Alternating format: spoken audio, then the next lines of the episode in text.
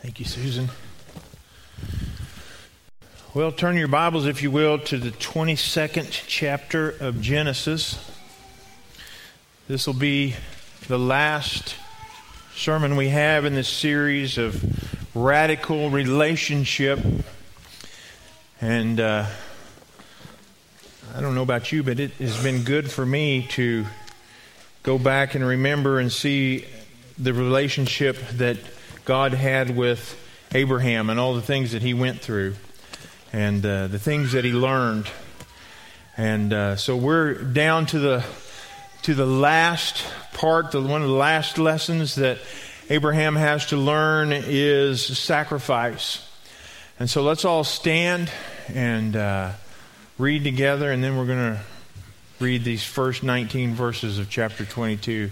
This is my Bible, the living Word of God. I am what it says I am. I can have what it says I can have. I can do what it says I can do. This Word is the truth. It never changes and can never be destroyed.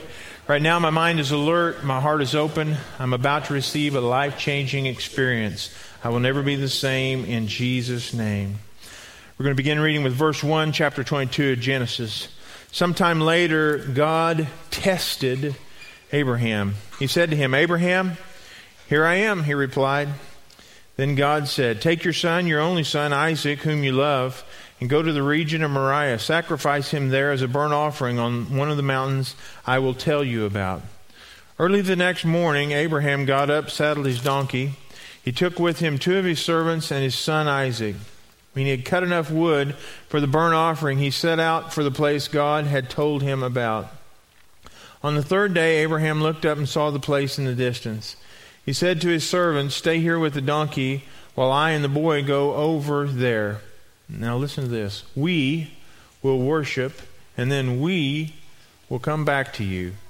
Abraham took the wood for the burnt offering and placed it on his son Isaac, and he himself carried the fire and the knife. As the two of them went together, Isaac spoke up and said to his father Abraham, "Father?" "Yes, my son," Abraham replied. "The fire and wood are here," Isaac said, "but where is the lamb for the burnt offering?" Abraham answered, "God himself will provide the lamb for the burnt offering, my son." And the two of them went on together. When they reached the place the Lord had told him about, Abraham built an altar there and arranged the wood. He bound his son Isaac and laid him on the altar on top of the wood. You got to think right here, things are starting to get a little bit iffy. Just a little bit uncomfortable. "Dad, you've got me all tied up here. What's going on?" So he reached out his hand and took the knife to slay his son. But the angel of the Lord called out to him from heaven, "Abraham, Abraham." Abraham always says the same thing. "Here I am," he replied. "Do not lay a hand on the boy," he said. "Do not do anything to him. Now I know that you fear God because you have not withheld from me your son, your only son." Abraham looked up, and there in the thicket he saw a ram caught by his horns. He went over and took the ram and sacrificed it as a burnt offering instead of his son. So Abraham called the place, "The Lord will provide." And to this day it is said, "On the mountain of the Lord it will be provided." The angel of the Lord called Abraham from heaven a second time and said, "I swear by myself, this is what I'm going to do. You do this, this is what I'm going to do. I swear by myself, declares the Lord, that because you have done this and have not withheld your son, your only son, I will surely bless you and make your descendants as numerous as the stars in the sky and as the sand of the seashore. Your descendants will be possessions of the cities of the enemies, and through your offspring all nations on earth will be blessed because you have obeyed me." Then Abraham returned to his servants and set off towards Beersheba, and Abraham stayed in Beersheba. Let's pray. Father, speak to us today. Help us to understand that you want all of us, and you don't want us to hold anything back from you. And Father, today, help us to understand if we're really going to have real relationship with us, we have to be willing to sacrifice, and we have to be ready to sacrifice, and sometimes we have to sacrifice. And so, Father, speak to us. Let us hear your voice today. In Jesus' name, amen.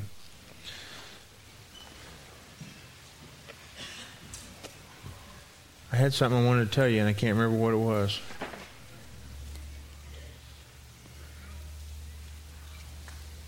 oh, if you are in my membership class this afternoon, I've got to go to Neosho tonight. Nevada. I'm going to Nevada. And so we're not going to have class tonight, this afternoon. Okay, I'm sorry about that, but I wanted to remind you that. Okay, so God has been testing Abraham for all these years, and now it's kind of the final test. Is Abraham going to have this pure faith? And God wants us to have a pure faith with Him. It's the moment of truth. And He wouldn't have asked Abraham to do this 40 years ago. Remember, He came and He said, I'm going to make a nation out of you. And the way we think, well, if we're going to have a nation, we're going to have people. So why doesn't God hurry up and give Him people so that He can do this? Well, He's been forming the parents now for nearly 40 years. Okay? And so this is what's been going on. It's not about getting people. It's about forming people into what they need to be. And I've said it. That's what I've been saying for the last 2 weeks now. It's more about forming the parents than it was having the kids. Having the kids is easy, but getting the parents where they need to be was a hard job. And so now they have a son, and God asked for the son. And so He's been forming Abraham, and He's going to see, is he really formed in the way that I want him to be? And so He asked him to respond in faith. And faith, like I said, it's not given, it's lived out in an action. Faith is always lived out in action. Faith always happens because you're going through things and you live through them. Now we can come and we can read books, and they say, this is what you need to do. But faith is lived out. It's not what I think I will do. Faith is what I'm doing. Faith is always lived out in an action. It's not, you don't get it, and I don't want to say this too much, but you don't get faith by coming and listening to a message preached.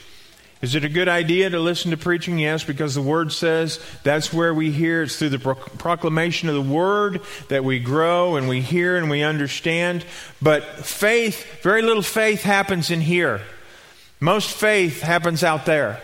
Faith happens in your everyday. Faith happens in my living. Faith happens at my home, in my relationship with my wife and my kids. Faith happens in how I act at my job. And faith happens how I act at school. And so we learn about those things here, but faith happens out there. Abraham wasn't learning faith in the worship sessions with God. Abraham was learning faith every day that he walked with God. And God would ask, and Abraham would say, here I am, here I am, here I am. And God seeks for us to have this same response, this here I am attitude. And so now it comes down and it's to this moment of truth. Is he going to obey? Is he going to do what God would have him to do? And I don't know if any of you have ever worked on anything, but sometimes when you work on something, you get it all put back together, and then it's the moment of truth. Is it going to work? Is it going to start up? Is it going to run? Is it going to stay together? Is it going to hold together? And, things like that. And so is it going to run right or anything like that? Now, I am an amateur furniture builder. And I'm heavy on the amateur side.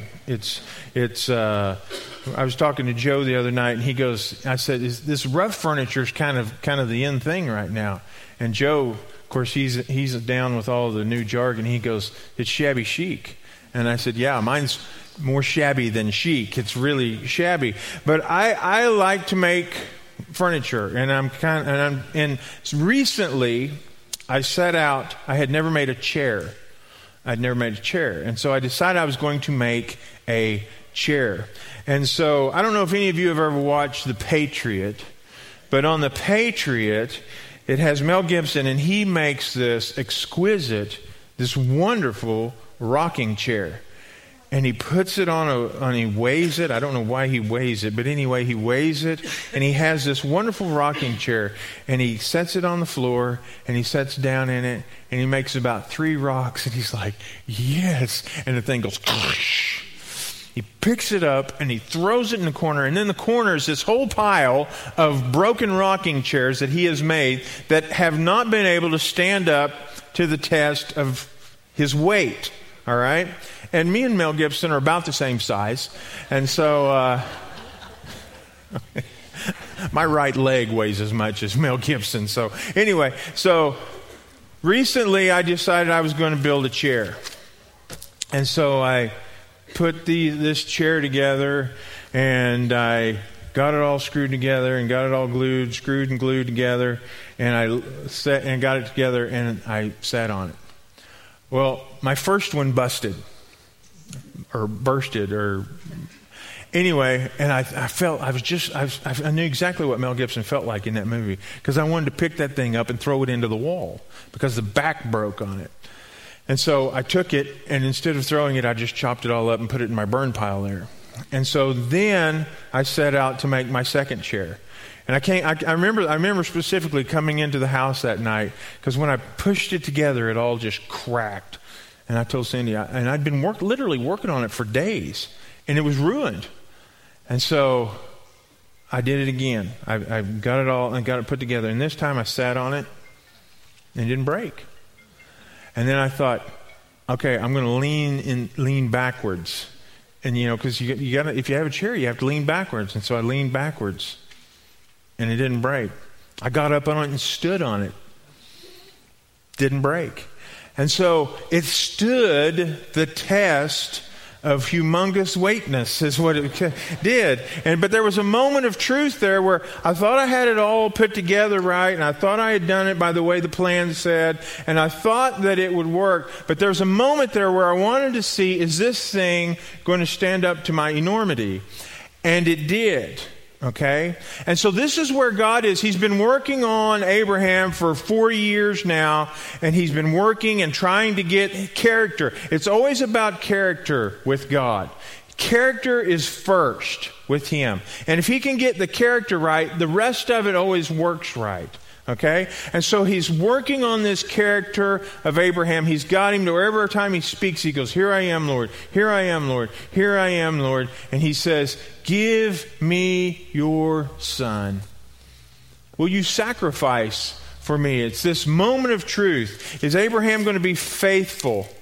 Now we know, and I talked about this, manufacturers in real world always test their products. And this is what's going on. You know that God has a right to test us?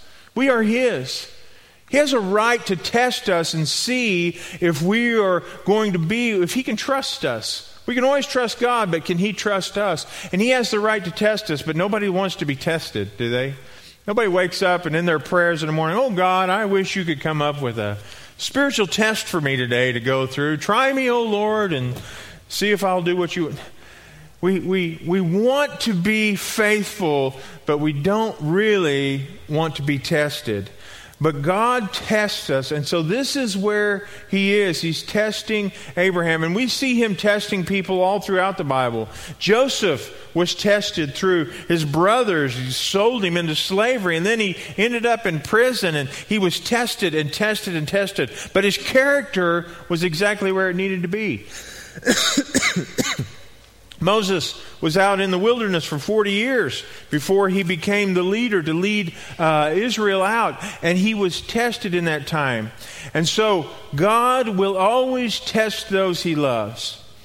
And so as this test begins, he calls his friend out by name. And this is not a test to hurt his friend, but it is a test to see what his character is. And he calls out his friend by name, Abraham. And I want you to understand that here he says his name once.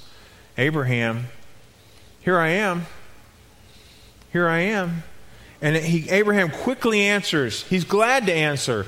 When you ever get a phone call, sometimes you all do, and you'll get a phone and you look at it, and it's probably not your best friend or somebody. My wife gets called by the NRA all the time, trying to get her to rejoin the NRA.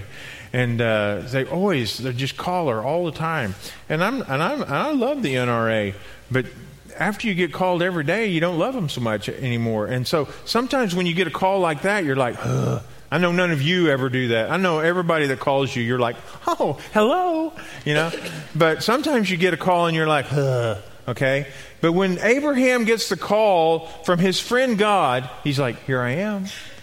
When it's people you like and people you want to talk to, you're always glad to talk to them. And so Abraham is always glad to hear from his friend. And then he says, take your son. Take your only son. You say, well, he's got another son. He's got Ishmael. Well, Ishmael is gone. He has told Abraham to release Ishmael. Ishmael's doing his own thing right now. So the only son that he has really is Isaac. The only one that ever really counted so much as what God was trying to do was going to be Isaac. And so here he is, and he says, take Isaac and sacrifice him. Now, we have an easy times. It's easier sometimes to trust God with the past, because the past is the past, and we say, oh, God, take my past. I know what I did. I know what I've been. I know what I've done. And God, please take that. Please, I repent from that, and please take that. And we trust God to take care of that. But we can't see because we can see the past. We know what happened. But it's the future we have trouble with, because we can't see that. And I want you to understand this morning that this is all of Abraham's future is wrapped up in Isaac. All of his future is wrapped up in Isaac. And he's saying, give me your future. Give me your future. We can trust God with the past, but can we trust God with the future? And then he adds this, give me your only son who you love. You love him. I know you love him. And he has watched Abraham, and if you watch Abraham throughout all of this time as we've been reading about him, we never see Abraham get caught up in material things. He has a lot of material things. We never see Abraham excited too much about being rich and powerful. Even though he was rich and powerful, we don't see him flaunt that. The only thing we see Abraham talk about is, am I going to have a kid? Am I going to have a son? The only thing that we ever see Abraham really interested in is, am I going to have a family? I really would like to have a son. He asked God over and over and over again. And so he gets this thing. This is the one thing that could hold Abraham back. This is the thing that could fight for God's affection. This is the only thing that could possibly take Abraham's heart from God. Isaac is God's only competition in Abraham's life. Now, a lot of people have all kinds of competition for God in their life. They have different things that they enjoy, or different people, or a family, or things like that. This is God's only competition. And God says, I will be the love of your heart. And he says, go to Moriah and sacrifice your son. Can you imagine hearing that? Hearing God speak that into your life? On any of your kids? Go and sacrifice your son who you love. Now I want you to know something here. They believe that the place where they were at when he bound him and got ready to sacrifice him was right near Calvary, where Jesus was sacrificed. They believe this is what's going on. And all this takes place in this spot. And so this kind of gives us some insight into God and how he thinks and all these things. And so he says, go and do this thing. And all this happens in 2 verses. There's 2 verses here. He says, take your son, go to Moriah, make him an offering, and I will tell I'll tell you what to do. And it says the next morning he loaded up his donkey and took 2 guys and went. 2 verses. 2 verses to explain God coming and asking for someone's son. You'd think there would be a big long, and then Abraham thought about it. And Abraham did this. And then Abraham responded to God and said, you know, is this really what you want? We don't hear any of that. 2 verses to tell something that after God asked the biggest thing he's ever asked for, and Abraham says, okay, I'll go get my donkey and away we'll go. And this goes into the heart of who Abraham is and his relationship to God. And what you don't hear is, God, are you sure? God, do I have to? Abraham doesn't try to reason with God. He has come to the place in his faith where he completely trusts his friend, God. Do you ever find yourself questioning God? You ever find yourself when God speaks to you, you're like, are you sure that's what you said? Abraham doesn't do that. Abraham is so in relationship with God that he just does what God says. He doesn't talk to anyone else to get their opinion. He doesn't go on his blog or tweet or go on the Facebook and say, look, God told me to do this. What do you guys think? And open it up for, because we do that. We're like, what do you think? You know, this is what I think God. Listen, if you're sure that God has spoken to you, that is the end of the conversation. If you're sure that this is what God has spoken to your life, you don't have to ask anyone's opinion. People say, go get godly counsel. Okay, that's fine. Until God says, this is for sure what to do. And once God speaks, there is no more. And God has spoken. He doesn't go to Sarah and go, hey, you know, look, this is what we're... I don't even know if Sarah knew what was going on. He knows that God has spoken. And in Abraham's heart, when God speaks, that's the end of it. That is the end of it. There is no more. God has spoken. But I want to tell you something. You better be awfully certain that it's God you heard. You understand? That's why we have to be in such a close relationship with Him. That's why we have to get to the place that we know His voice and we know exactly what He said. Because so many times people go, well, this is what God said. Really? Is that what God said? Really? That's great if God really said it, but you better make sure God said it before you say that. I try to be really careful about, I want to really make sure that's what I heard. As we were going through the, Sean kind of understands me on this one, you. As we were going through the hiring process, we just pushed Sean through. I mean, it was a quick deal, wasn't it? No. It was like, I talked to him, and then I wouldn't talk to him for like 3 or 4 weeks. We talked to him. We went and had lunch together with him one day, and I said, "Okay, I'll get back with you." I just wanted to hear. I didn't care what Sean said. I liked Sean and Brooke fine, but that didn't really have anything to do with it. I wanted to hear what God said, and so we went and thought and prayed about it, and then had the board praying, and we weren't in a big hurry, and 3 or 4 weeks before he got hired, he lost his job. His only job. The job that he loved. He lost it. And the company did some restructuring and things like that. And in my heart, I was like, well, we need a youth pastor, and Sean needs a job. So, you know, in my heart, I was like, we ought to hire him now. That'd be really good. But my heart got checked because I was like, I don't know if I've just completely heard from God yet on this. And so we kept praying. And then I just got a peace. I never heard an audible, this is the guy, but I had a peace in my way. I always wait for peace. I don't know what you guys do, but I always wait for peace. If I don't have peace, I don't do anything. But I waited till I had peace, okay? And Sean had peace. And the board had peace. Now, we still had questions about whether, you know, is this exactly what was... But we had peace, and so we moved forward in that. Make sure that you are hearing from God and make sure that you have peace before... If you don't have peace, don't do it.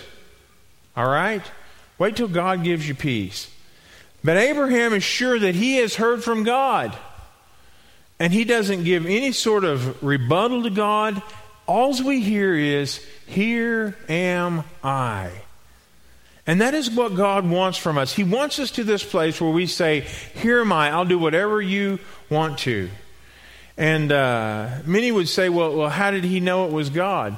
Here's the deal. When you're in a close relationship with God, you know when God speaks with you. When we're here and we have altar calls and you feel conviction and things like that, you know that's God speaking to you. You can know that. If my wife, I could hear her voice, I think, in a crowd of people. And I would know her voice. Why? Because I know her voice. You can have mothers, and there can be 10 kids in a room crying, and all of a sudden their kid starts crying, they go, oh, I hear my kid. How do you do that? Because they know their kid's voice. They know them. And so when God speaks, Abraham knows it. He doesn't have a doubt. Why? Because he has this close relationship. And that's why we're supposed to have this close relationship with God, not this, hey, God, how you doing? Come in on Sunday and wave at him and then walk out and never have another word with him the rest of the week. That's not a close relationship. That's not what God is asking from us. That's what we have made the relationship with God. We've made a relationship with God is, if I go to church and do that, then I am in a relationship with God. Going to church is wonderful. And God asks us to do that. And he tells us to do that. And we need to have fellowship with the body. But most of your relationship happens out there. If this is the only relationship with God that you don't have much of a relationship. And I'm not trying to say that to be mean or to say, well, I just won't come back. I'll show you. Well, that's not what I'm saying. But I'm saying God has more than this. Most of your relationship's going to happen at home. This is for fellowship. This is for a time of learning. But where the real faith happens is outside, is in your home and at your school and at your place of business and where you work and how you get along with people. That's where relationship happens. And so God speaks, and because Abraham is in such a good relationship, he can hear him. Folks, we can hear God. You can know God's will for your life. People say, can I know God's will for my life? Absolutely. Most of God's will is going to be written in his word. Most of it is not even guesswork. You just read it and you'll know what God's will is, okay? But then he does have times when he speaks to us, and if we know him, we know that voice. And so we can know God's word. And so he when he heard this, he moved on. And so it says the next morning. It doesn't say that he said anything to anybody, but it says the next morning, Abraham got up, saddled his donkey, and he took 2 servants. Anybody ever wonder why he took 2 servants? If you read there's several different translations. In the Amplified Bible, it says he took 2 young servants. And I got to wondering about this. Because the only thing it says that he did was that the 2 servants, he says, hey, watch the donkey and we'll come back. Does it really take 2 people to watch a donkey?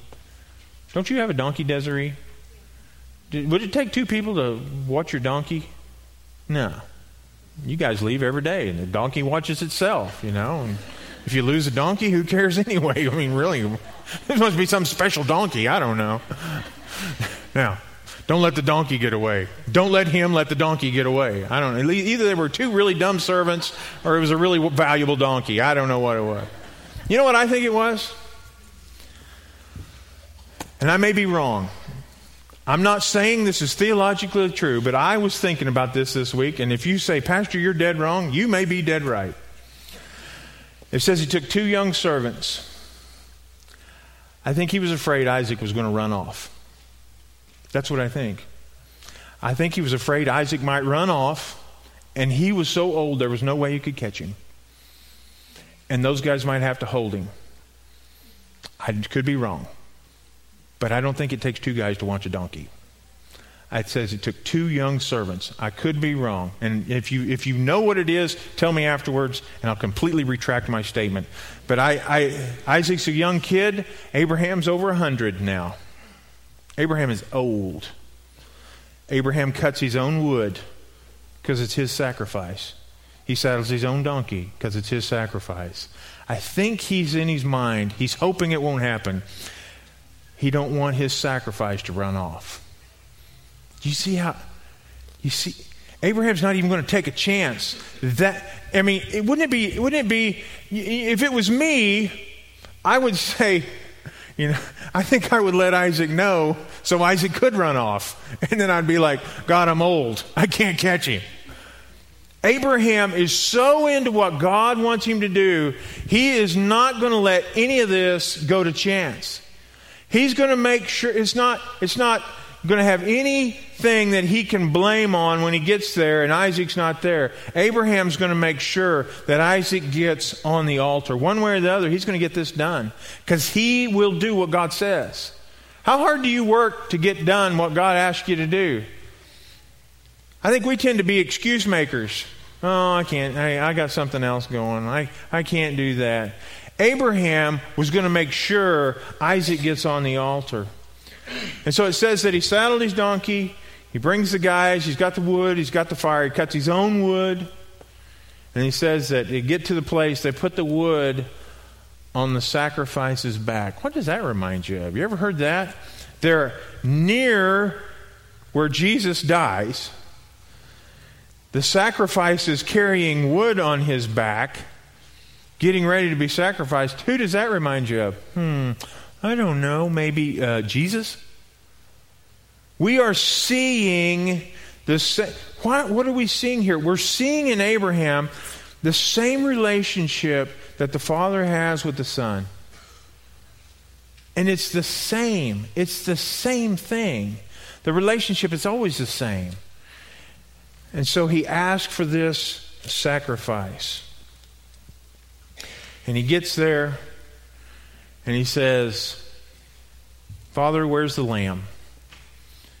And he said, and I think that things are probably getting a little bit uncomfortable by now. And he says, God will provide. God will provide. Abraham has faith. He's lived it out. He doesn't have to say what he thinks because he knows what he believes. And he has a real faith because he lives it out. And we, like I said before, we talk about faith and we talk about it in its hypotheticals. Well, God doesn't deal in hypotheticals. God never comes and says, you know, if this were to happen, what would you do? That's the way we talk. God says, do it. What are you going to do? And faith is always lived out, and Abraham is living out his faith.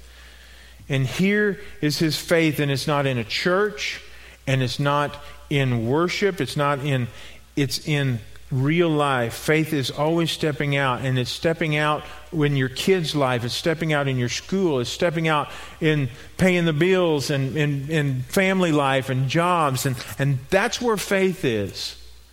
Faith is out there. And that's where he is. He's not in church. Abraham's not in church. Abraham's in real life.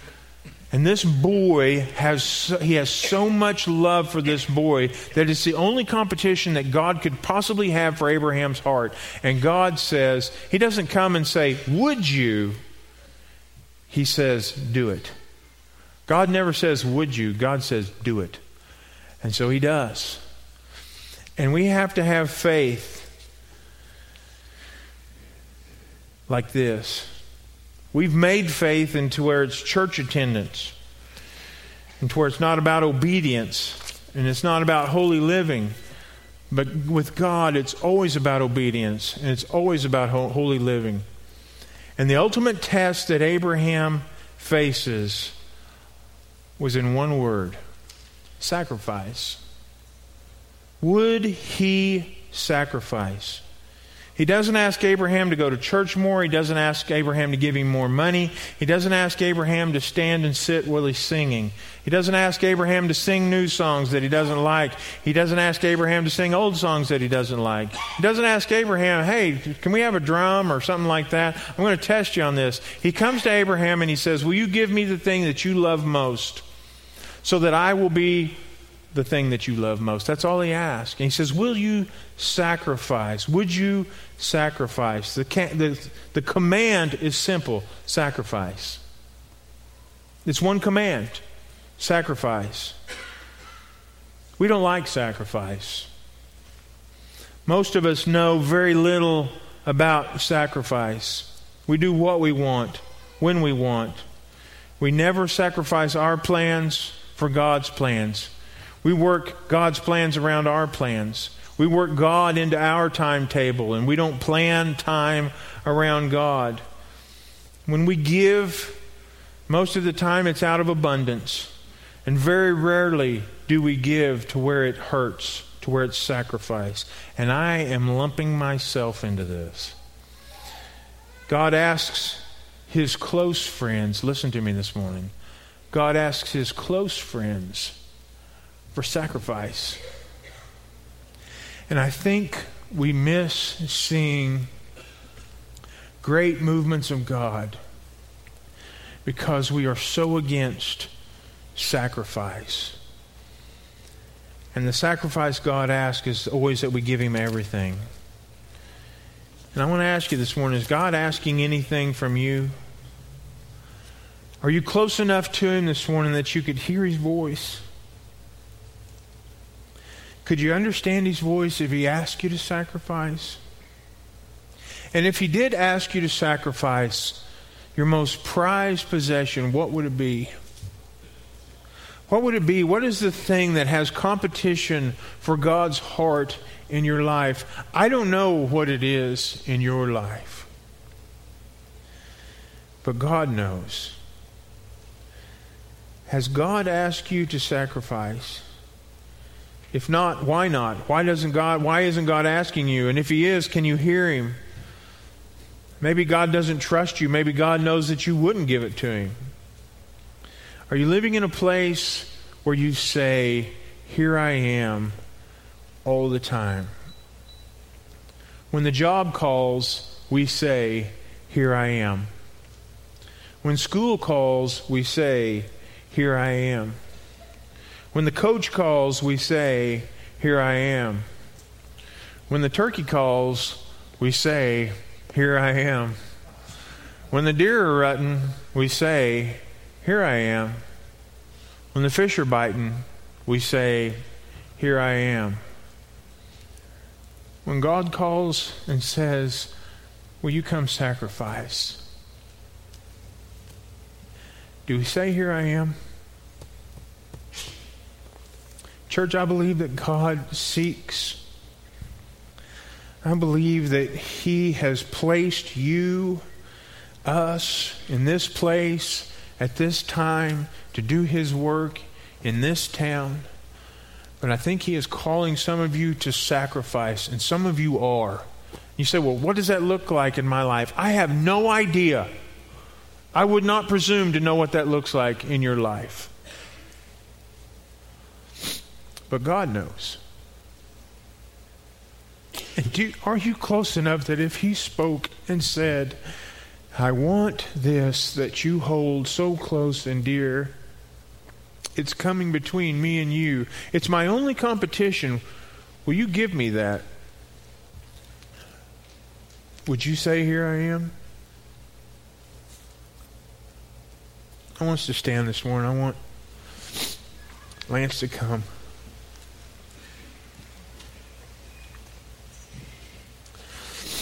When I read this week, I went through it and I was reading it, and all of a sudden it just came to me, and the Lord spoke and said, it's just one thing, Brian. It's just one thing. I only ask him one thing. It was sacrifice. And I said, oh God, I don't like sacrifice. And he said, I know. But if we're going to be what God wants us to be, we have to be a people who are willing to lay all of our stuff aside for what God wants. And this morning, I'm not talking about getting saved. I don't even know what it looks like in your life. I don't care.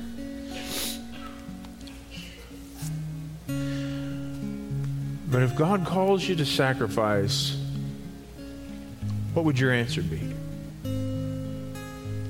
For his friends, it is here I am.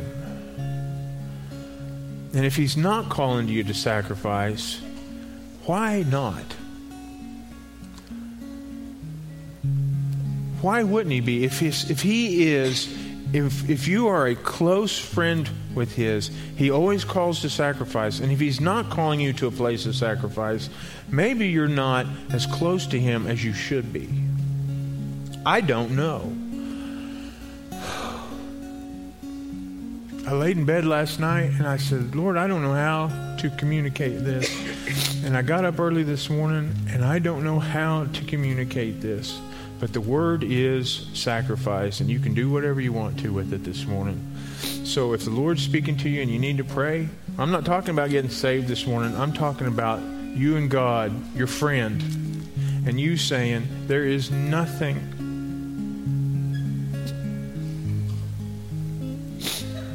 There is nothing higher in my life than you today. We're going to sing. If you need to pray this morning, come as we sing. Oh, to be like thee. Oh.